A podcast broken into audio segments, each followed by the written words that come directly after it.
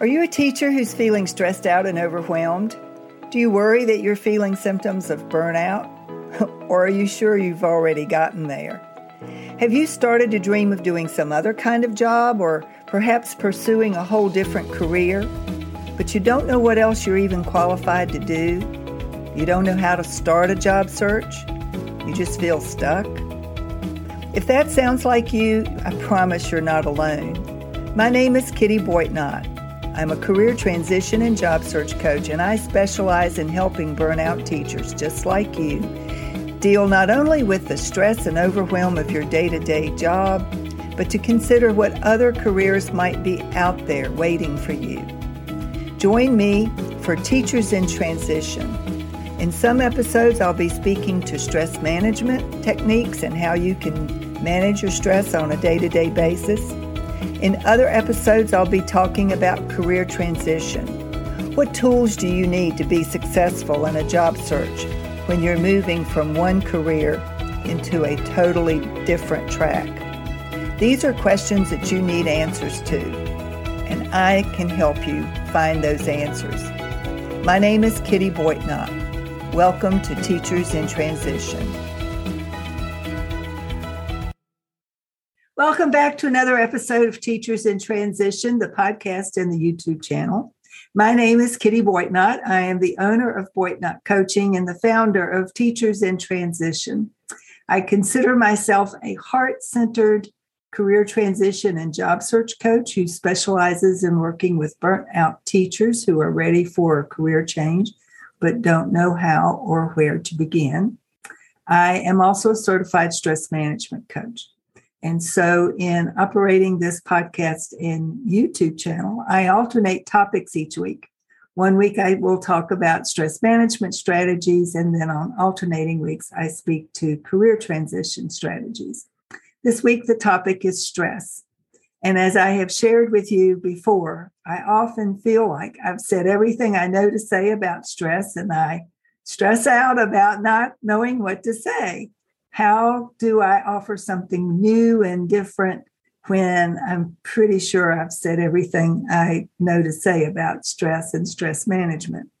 That said, I did think to first uh, offer that I am reading a book by Sanjay Gupta, Dr. Sanjay Gupta, about keeping sharp. And you know, he, he is a neurosurgeon, a neurologist, and he uh, has written this book to help people understand that at any age you can start taking better care of your brain so that it will serve you and keep you sharp well into your old age and that a, a, moderate amount of forgetfulness is not anything to stress out about but there are certain symptoms to be on the lookout especially if you have an aging parent who maybe is forgetting more than average and needs to be tended to and tested for dementia or Alzheimer's.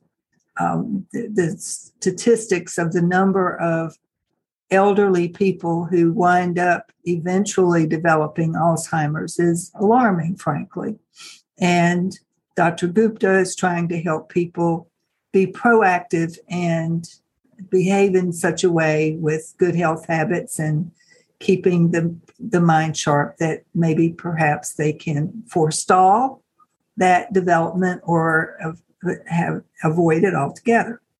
So when I was thinking about sharing that by way of helping you manage your stress, I decided to go looking for information about Sanjay Gupta and stress. And instead, what I came up with was the website for the American Institute of Stress.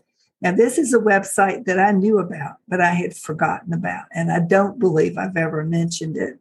And in my perusing of the website after I stumbled across it this morning, I decided to take one of the two test quizzes that they offer. They had to, on their main webpage, they have two potential quizzes that you can take. One is the Rosh, I guess that's how you pronounce it, R O S C H, Stress Profiler.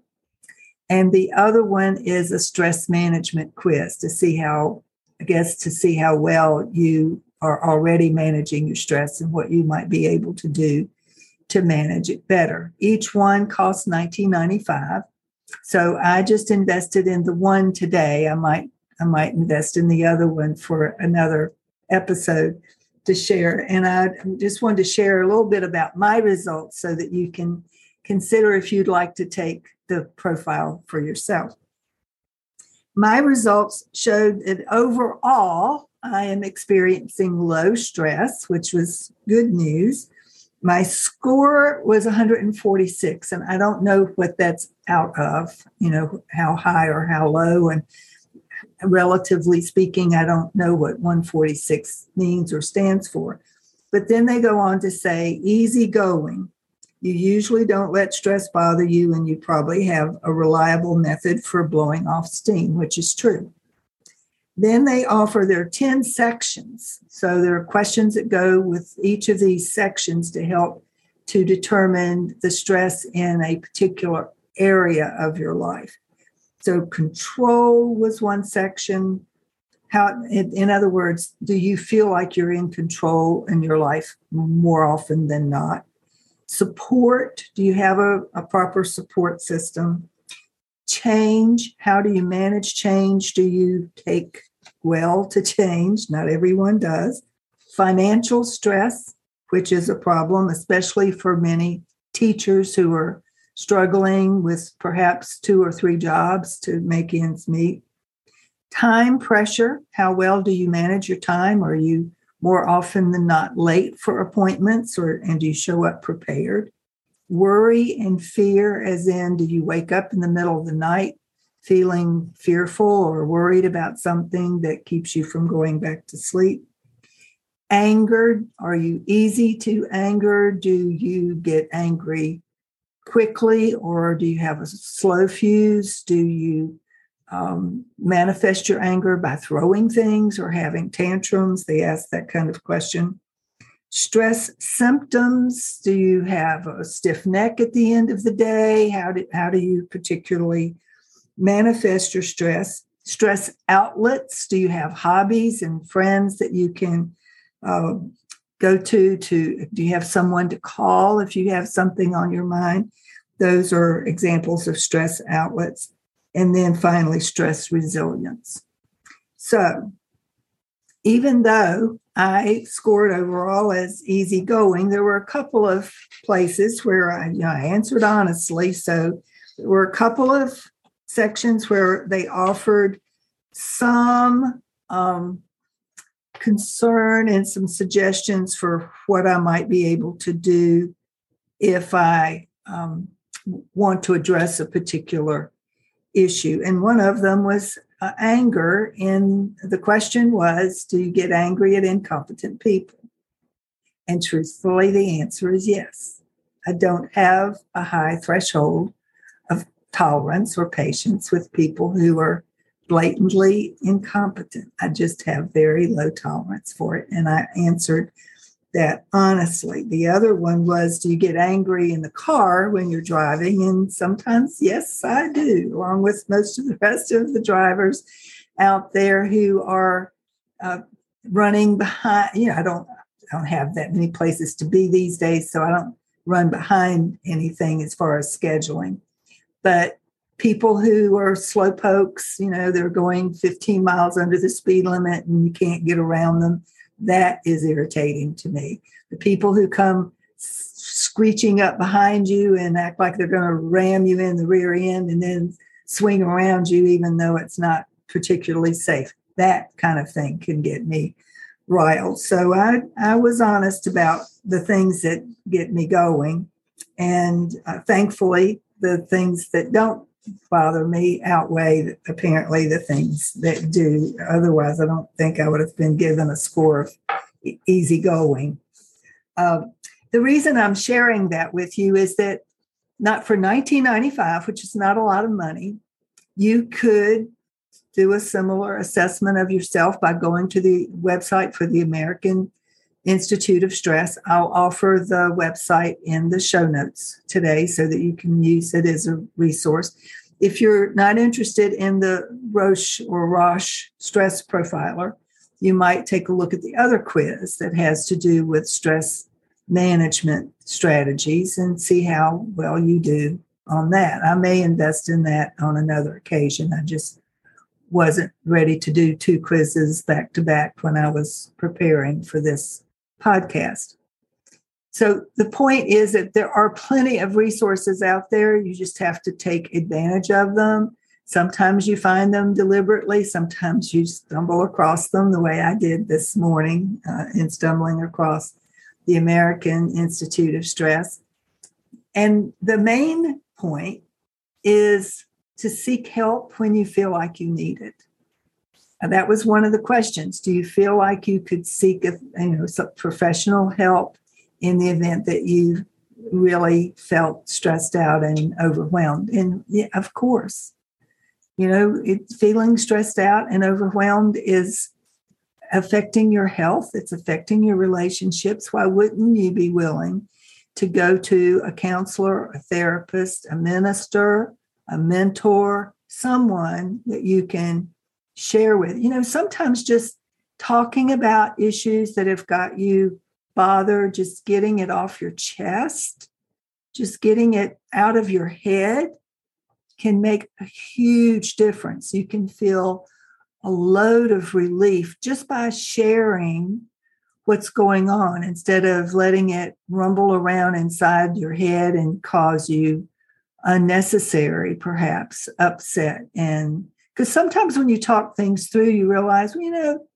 it's not as big a problem as I thought it was. It's it it's manageable. It's something that I can address. It's something that I can fix and talking it out with someone can make a tremendous difference in how you approach a particular problem that's plaguing you at any given time, that's causing you to feel stressed out. So look for those strategies, whatever they may be. And if you need to speak to a physician uh, because you are frequently feeling anxious, I will have to admit, I think I've talked to more teachers this year than ever before. And I guess I shouldn't be surprised because the great resignation is going on. Teachers are walking out of their classroom and not going back on a day to day basis. I've had, I just got an email this morning from one of my clients. She, she's turned in her resignation. She will not be going back next year. She's got a new plan. She's ready to make a change in her life. I had another client who wrote me a couple of Fridays ago. She had had it. It was one of those days. She walked out. She told them she would not be back.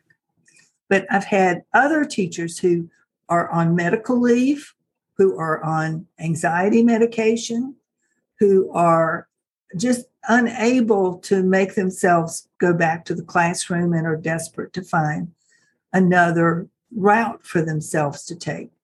Um, and if if you find that you're in that category, we need to talk. We need to chat about how my Jumpstart Your Job Search program might be the answer for you. It might help you figure out what it is that you want to do next in your career, as well as what steps you need to take in order to make that change happen.